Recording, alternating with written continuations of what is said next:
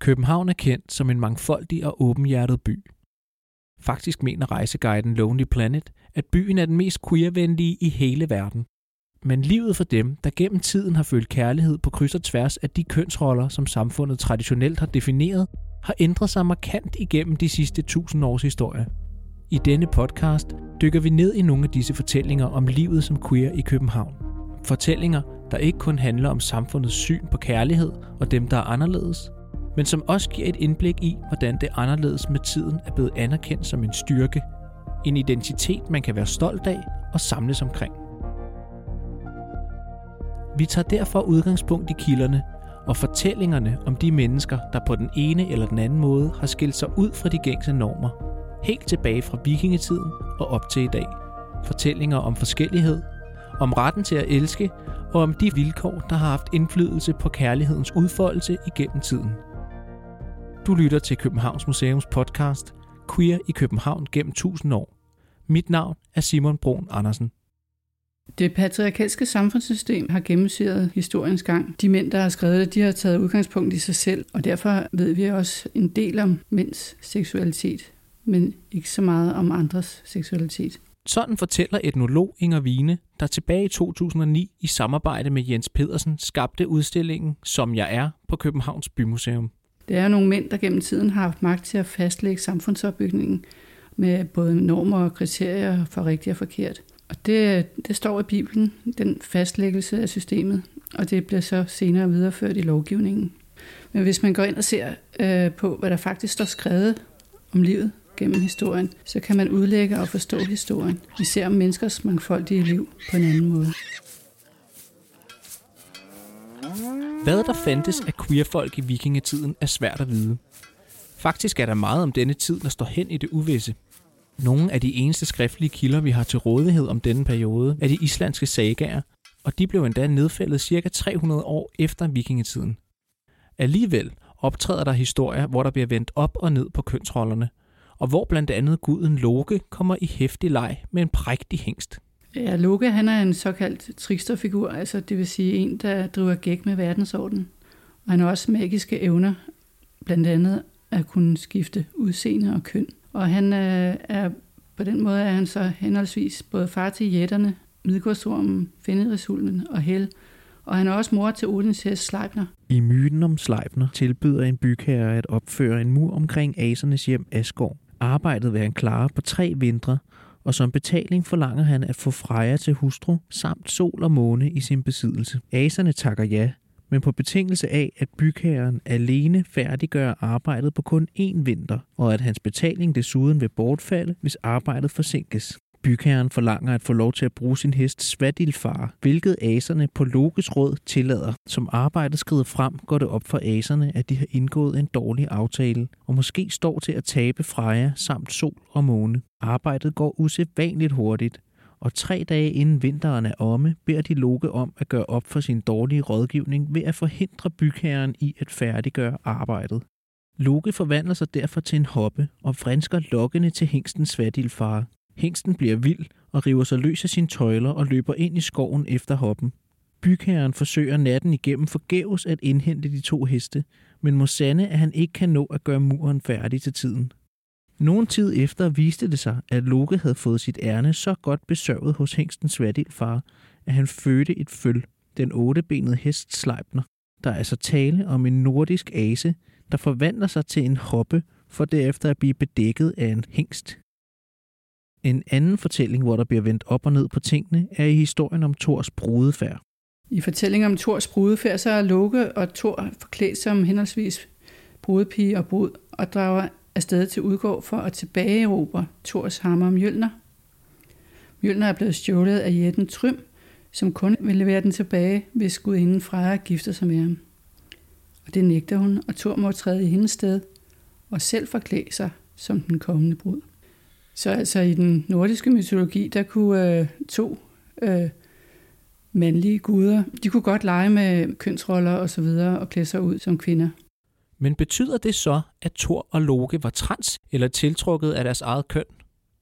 Det har Inger Vine et godt bud på. Thor og Loke var ikke homoseksuelle eller noget som helst andet, fordi begrebet det fandtes overhovedet ikke på det tidspunkt. Homoseksualitet blev først opfundet som et begreb i midten af 1800-tallet. Indtil da fandtes der kun øh, sodomibegrebet. Hvor vi ikke ved meget om, hvad vikingerne måtte synes og mene om kærlighed og sex i alle dets variationer, så ved vi en del mere om den kristne verdens syn på sagen. Siden kristendommens indtog i Danmark i 900-tallet har de bibelske tekster været styrende i mange aspekter af tilværelsen. Og omkring samvær mellem par taler Bibelen sit eget tydelige sprog. Selve sodomibegrebet det stammer fra Bibelen. For netop i Bibelen der fastlægges de retningslinjer for menneskeligt samliv, som skulle komme til at gælde i de næste 2000 år. I det gamle testamente, som er en hellig bog for både jøder og kristne, der hedder det, og jeg citerer her, Gud skabte mennesket, så det skulle være en mand og en kvinde. Da Gud havde dannet mand og kvinde, velsignede han dem og sagde til dem, hvor der frugtbare og formere eder. Det syn på mand og kvinde og på det guddommelige indskiftede forhold mellem kønnene, det har følgende konsekvens i Bibelen. Hvis en mand har samleje med en mand, som man har samleje med en kvinde, har de begge to begået en vederstyggelighed. De skal lide døden. De er selv skylden for deres død. Kvinder må ikke bære mandstragt, og mænd må ikke gå i kvindeklæder. Herren din Gud afskyr enhver, som gør den slags.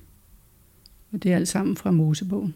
Ja, Gud så alt, og den katolske kirke lagde ikke lige frem op til eksperimenter ud i kærlighedens alsidighed. Som juridisk og teknisk term, så bliver betegnelsen sodomi anvendt på to måder med henvisning til Bibelens tredje Mosebog. Der står om sodomi, at det er alt andet end almindelig samleje, altså onani, oral og analsex og sex med mennesker af eget køn. For at begå denne forbrydelse kræves en penis, ifølge altså teksten, og derfor omfatter sodomi ikke seksuelt forhold mellem kvinder. Til gengæld så blev kvinder, der medvirkede til sodomi, de blev stadigvæk straffet. I de her tekster, der bliver det altså slået fast, at når man tænker på sex i alle dets former, så er det mandens seksuelle begær, der er i talesæt. Man havde på det tidspunkt slet ikke nogen idé om, at kvinder kunne have et seksuelt begær. Og det syn, det kommer til at præge de næste mange århundreder. Og måske på grund af det stramme greb, havde københavnerne ind imellem brug for at slække lidt på formerne og skære ud. Dette gjorde de blandt andet i forbindelse med de såkaldte faste lavnsløb. Det at løbe fast lavn, det var at løbe rundt i byen i forklædning. Ja, nu som dengang, så var det jo en periode, hvor man havde mulighed for at gøre det, man enten gerne ville, eller man ikke måtte. En af formerne for forklædningen, det kunne være blandt andet, at mænd iførte sig kvindetøj, og kvinder iførte sig mandetøj. Man byttede i det hele taget om på rollerne i flere dage, og kirken så det som en trussel mod tingens orden og søgte at forbyde det mange gange. Men de københavnske borgers frirum bliver lukket igen, da et endnu strammere tankeregime spiger frem i tiden, nemlig reformationen anført af Martin Luther, der stik imod, hvad man måske kunne tænke sig, faktisk strammede det religiøse greb på borgerne.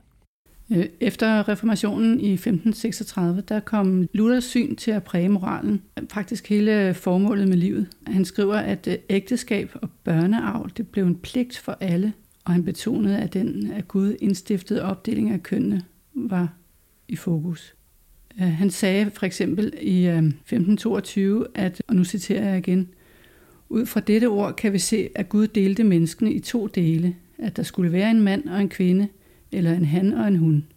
Og det synes han altså selv så godt om, at han kaldte det en god skabning. Derfor, ligesom Gud har skabt lægemet hos enhver af os, så lede som han vil have det, og det står ikke i vor magt, at jeg gør mig til en kvinde, og du gør dig til en mand. Men således som han har skabt dig og mig, således er vi. Jeg er en mand, og du en kvinde. Og han fortsætter.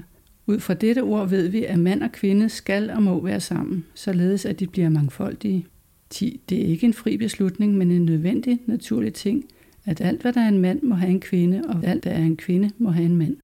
Hvis du ser de udtalelser her fra omkring reformationen, så øh, er de jo ikke mildere end øh, den oprindelige bibel, hvor de jo har grundsætningerne fra. Altså, det blev slået fast med syvtommersøm, at enhver seksuel udfoldelse, det hørte kun hjemme mellem mand og kvinde i ægteskabets seng. Det stramme greb om københavnernes kærlighedsliv er måske en af grundene til, at vi ikke har nogen kilder om de anderledes i middelalderen og renaissancen. Det kunne nemlig være forbundet med livsfare at forbryde sig mod Bibelens hellige love, I 1683 udkommer nemlig danske lov. Og der kan man jo se, hvor meget hele grundlaget fra Bibelen efter reformationen osv., det bliver indskrevet i den her lov, som jo er en juridisk gældende lov for hele landet. Den understregede blandt andet og gentog i øvrigt, at ægteskabet mellem mand og kvinde var samfundets grundfundament, og at al omgængelse, som man kalder det, uden for ægteskabets rammer var meget strengt forbudt. I 6. bog, der kan man læse om løsagtighed, at det handler om omgængelse, som er imod naturen, og det straffes med bål og brand. Altså henrettet. Man blev brændt levende over i bog. Hvordan almindelige mennesker faktisk har håndteret alle de der øh, love og regler, det ved vi ikke så meget om, fordi at der findes ikke nogen kilder, hvor det er skrevet ned, hvordan almindelige mennesker forholdt sig under den her øh, bibelske og juridiske lovgivning. Men vi ved til gengæld lidt mere, når vi kommer op i 1700-tallet. Der er flere skrevne kilder bevaret. Blandt andet er der domsprotokoller, hvor jeg har fundet en sag om en kvinde, som agerer mand, hun hedder Sissel Andersdatter. Og hun agerer så godt mand, at hun bliver gift med en anden kvinde, som hedder Bodil Marie. De bliver gift i Nikolaj Kirke i 1715. Og de øh, lever som gifte folk, ægte folk, i 13-14 år, hvorefter til sidst, at det går i opløsning, fordi at den ene kvinde, Bodil Marie, hun ønsker at blive skilt. Dengang, der blev man ikke skilt medmindre man kunne bevise, at ens mand havde været væk i fem år, uden at give livstegn fra sig, eller ens hustru. Og derfor så skulle den op til retten, og de skulle afgøre, om de kunne få lov til at blive skilt. Bodil Maries begrundelse, det var, at Sissel Andersdatter ikke var en rigtig mand. I retten der forsøger de så at afdække årsagen til, at Sissel Andersdatter overhovedet havde optrådt som mand. Derfor beder de byens stadsfysikus og to jordmor til at undersøge hende for at finde ud af, om hun er kvinde. Og stadsfysikusens, ja undskyld, det hedder han altså, hans erklæring lyder, at det er hun. Og jeg citerer fra hans skrift. I alle måder at være et fuldkommen kvindemenneske. At intet findes at fattes, altså intet mangler. Ej heller noget til overs. Der er ikke noget, der er der, som ikke skulle være der. Der foruden selv tilstår at have bragt et barn til verden. Hun siger også, at hun har betjent sig til at lade sit vand igennem et kohorn for bedre at skjule sin forestilling om at være en mand. Altså, øh, hun kunne stå op og tisse ved siden af andre mænd, uden at de fandt ud af, at hun var en kvinde. Øh, og så spurgte øh, statsfysikusen ind til, om samme instrument, altså kohornet, var brugt til anden ulovlig brug.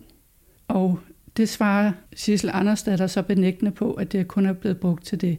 Så derfor så var dommen så ikke så slem, som den kunne have været. En, øh, en vigtig pointe i den her sag er jo så også, at øh, dommernes interesse for det kohorn, og hvad det har været brugt til, ud over tisse igennem, det er de meget fokuseret på, fordi at mænd på den tid kunne ikke forestille sig, at der kunne være sex uden øh, en pik. Og hvis så at det her kohorn, det har ageret pik i den sammenhæng, så ville de måske til nød kunne forstå det. Men øh, to kvinder sammen uden en piklignende ting, øh, det kunne de ikke forestille sig kunne, kunne give noget sex. Og hele den her sag, den er jo også et tydeligt eksempel på, at sex kun er noget, der kan ske med en pik.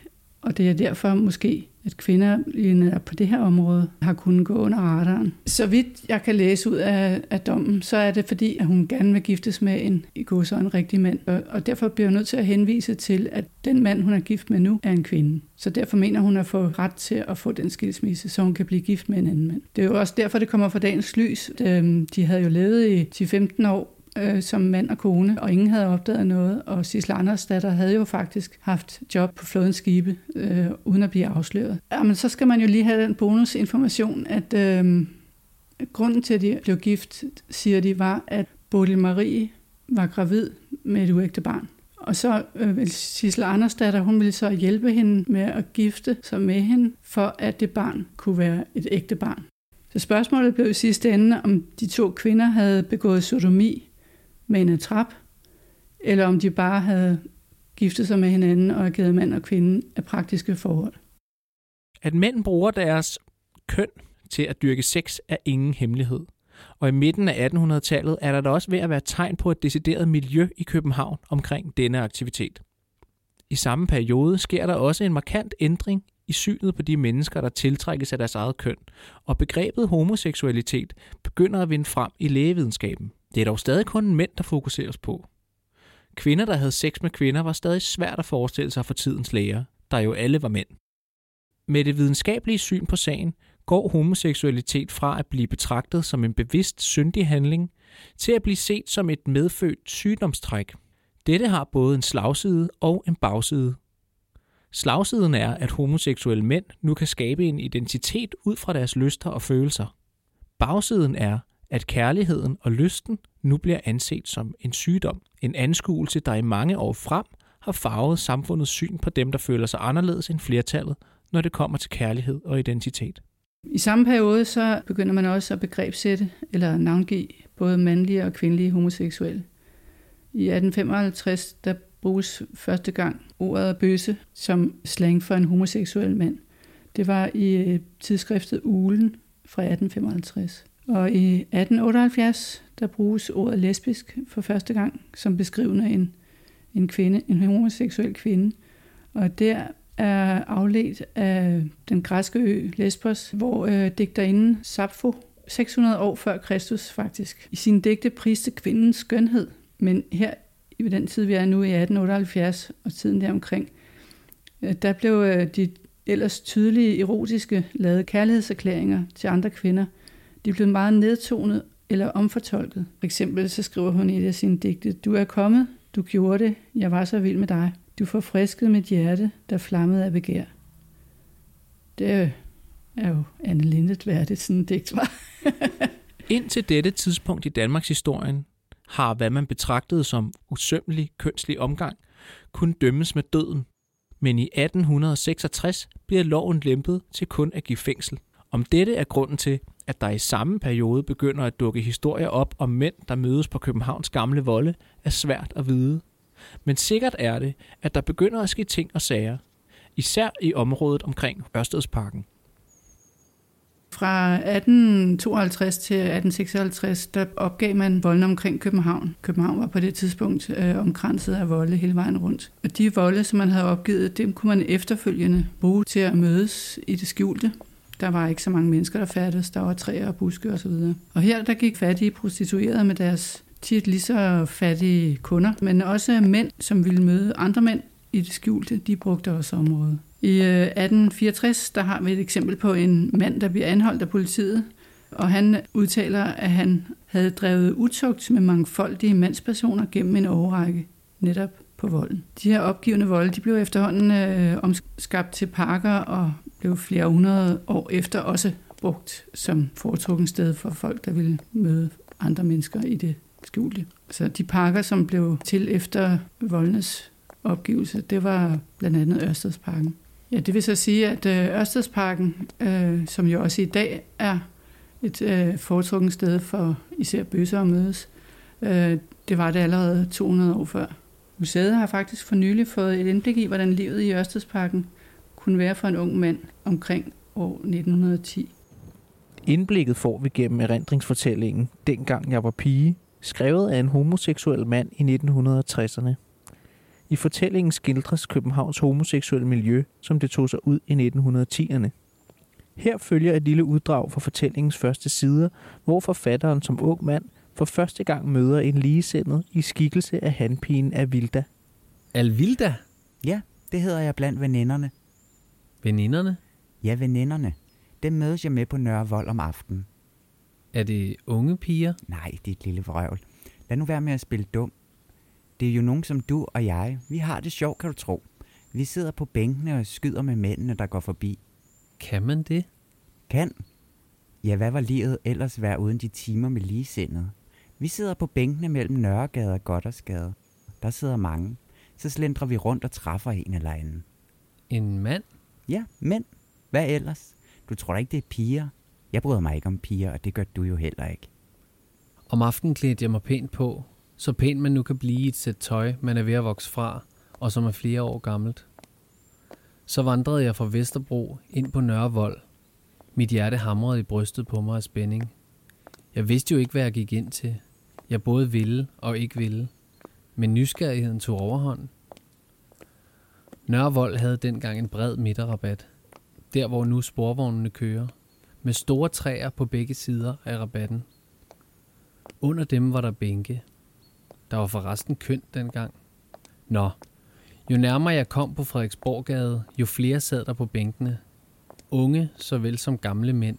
Ja, mænd i alle aldre. Alvilda sagde, at der var to grupper mænd. Hanpigerne og mændene. Vi møder hinanden i området omkring Nørre Vold, blandt andet hos fru Petersen, Røv i Goddersgade. Men jeg skal sige dig, min ven, det at elske mænd, sit eget køn, er nu ikke lutter lavkage. Det vil du også engang erfare, desværre. Men det var ikke kun homoseksuelle mænd på jagt efter hurtig kærlighed, der gjorde sig gældende i området omkring Nørrevold. Faktisk danner området også ramme om en del af historien om kvindefrigørelsen, hvor en vis Natalie Sale spillede en vigtig rolle. Sjovt nok, så er der så i Ørstedsparken også en byste af Natalie Sale, som på kvindesiden kan fortælle noget historie om, om lesbiske forhold. Nu ved man jo selvfølgelig ikke, om hun var det lesbisk, men øh, hun boede privat sammen med en anden kvinde, hvor hun organiserede sit private liv med sig selv som en slags husbund, bofælden som en husmor og plejedøtrene som børn. Hun øh, havde i det hele taget en stor betydning for øh, kvindefrigørelsen som sådan. Hun etablerede skoler, gymnasier og seminarium som fik til huse på netop Nørrevold i 1877, lige ved siden af Ørstedsparken. Om det er den stigende aktivitet i området omkring Nørrevold, mere synlighed i bybilledet eller noget helt andet er svært at vide. Men sikkert er det, at der i starten af 1900-tallet bliver slået voldsomt ned på homoseksuelle mænd i København. I det, der bliver dømt den store sædlighedssag, bliver der anholdt i hundredvis af mænd sigtet for homoseksuel adfærd, og mange af disse mænds liv bliver ødelagt, da deres dobbeltliv bliver afsløret. Den store sædelighedssag var en voldsom påmindelse om, at samfundet i høj grad stadig så homoseksualitet som noget uønsket og farligt. I 1919 stifter en række artister og gøjlere for Dyrehavsbakken foreningen Nekap. Bakken stavet bagfra. Foreningen har som formål at holde selskaber, og disse selskaber bliver hurtigt et sikkert mødested for homoseksuelle og transkønnede. Da dette går op for myndighederne i byen, startes der en efterforskning, og i 1923 kan to undercover-betjente berette følgende om deres observationer. Ved festen den 27. januar 1923 var gården fuld af folk, der med sjofle betegnelser råbte højt om, at det var homoseksuelle personer, der deltog, og der sås i lokalet flere mandsklædte par, der kyssede hinanden, ligesom mandspersoner dansede med hinanden på højst uanstændig måde. Ved festen den 17. marts 1923 var størstedelen af de tilstedeværende damer forklædte mandspersoner, der ikke alene i klædedragt, men også i deres måde at være på, havde en skuffende lighed med kvinder. Deres dans betegnedes af betjentene som i høj grad uanstændig, og de og deres mandsklædte kavalerer kyssede og krammede hinanden. Foreningen bliver derfor opløst i 1924. Trods opløsningen af NECAP lykkedes det dog ikke myndighederne at bekæmpe, hvad de så som den homoseksuelle trussel og dens farlige forførelse af uskyldige unge mænd. Tværtimod sker der faktisk efterfølgende en form for opblødning i samfundet. I hvert fald bliver homoseksualitet lovliggjort i 1930, men det er ikke det eneste, der sker i 30'erne. I 1882 blev der født en lille dreng, der hed Ejner Vener, og han, øh, han har en meget spændende historie på det transseksuelle område, kan man sige, fordi Ejner han blev gift med Gerda, øh, som var kunstmaler, øh, og som i deres ægteskab så øh, viste sig at øh, kunne bruge Ejner som øh, model, når hun malede kvinder i sine malerier så fandt hun, at Ejner var så god til at agere kvinde der, og Ejner han kunne godt lide det, at agere kvindelig model. Så det, der fandt de sådan en symbiotisk samhørighed, både på, på maleriet og også i virkeligheden formentlig, altså i virkeligheden i ægteskabet formentlig, fordi at det er muligt, at Gerda også har været lesbisk, så øh, hvis Ejner agerede kvinde, så var det jo fint. Øh, Ejner han ville gerne gå hele vejen at blive en rigtig kvinde, som han selv udtrykte det gennem operationer og så videre. Og han fik foretaget nogle operationer sidste 20'erne, og den sidste operation, som skulle gøre ham til en, en helt kvinde på den måde, at hun skulle kunne få børn. Den operation, den handlede om at få transplanteret nogle æggestokke ind i hende. Den operation, den øh, endte fatalt med, at hun døde umiddelbart efter, fordi der havde man åbenbart nået grænsen for, hvad man kunne med operationer. Lili Elbe gik bort i 1931, men hendes ånd levede videre i kraft af hendes selvbiografi, der blev udgivet samme år som hendes død. Der er sidenhen blevet skrevet flere bøger om Lillis liv, og hendes historie har haft enorm betydning for transpersoner over hele verden. Og med Lili siger vi farvel til 1930'erne og begiver os ind i 40'erne, hvor der sker noget i Danmark af stor betydning for det homoseksuelle miljø. Om det er ånden fra Nikab og den foreningsfølelse, der blev til i denne sammenhæng, der førte til forbundet af 1948, er svært at vide. Men sikkert er det, at der i årene efter 2. verdenskrig skete noget skældsættende for homoseksuelle i Danmark, eller i hvert fald for homoseksuelle mænd. Her grundlægges nemlig forbundet af 1948 som et mødested og interesseorgan for homoseksuelle mænd i landet. Faktisk lever foreningen videre i dag, nu under navnet LGBT Danmark. I 1955 slår myndighederne dog igen og indleder den såkaldte pornografiaffære, hvor mange hundrede homoseksuelle mænd bliver udpeget og dømt i forbindelse med udlevelsen af deres seksualitet. Pornografiaffæren omhandlede især miljøet omkring byens trækkerdrenge, men med den såkaldte grimme lov i starten af 60'erne var det tydeligt for enhver, at lovgivningen også kunne bruges til at slå ned på byens queer-miljøer i al almindelighed. For eksempel blev det med danseforbuddet ulovligt for mænd at danse sammen i offentligheden. En lov, der først blev ophævet i 1973. Hvordan kan du vide, du ikke er pøsse, hvis du aldrig har tåret holde en mand i hånden? Når vi kommer op i 1970'erne, så sker der på det brede samfundsplan også en masse på alle planer. Altså, der var opstået øh, modkulturer i mange sammenhænge. Det var omkring øh, saneringer, det var besættelser, og det var Christiania. Der var der oprør og modstand mod den fast etablerede samfundsstruktur. På vores område her, der skete der også, at Bøssernes Befrielsesfond, de var ligesom i opposition til øh, forbundet af 1948. De var for småborgerlige og for samfundsbevarende. Men Bøssernes Befrielsesfond, de sprang sig ud som en selvstændig organisation, og de etablerede også øh, Bøssehuset på Christiania i Bøssehuset, der lavede man jo masser af aktiviteter med gadeteater og teater i Bøssehuset, hvor man byttede op, op og ned på det hele, ligesom faste lavnsløben mange hundrede år før.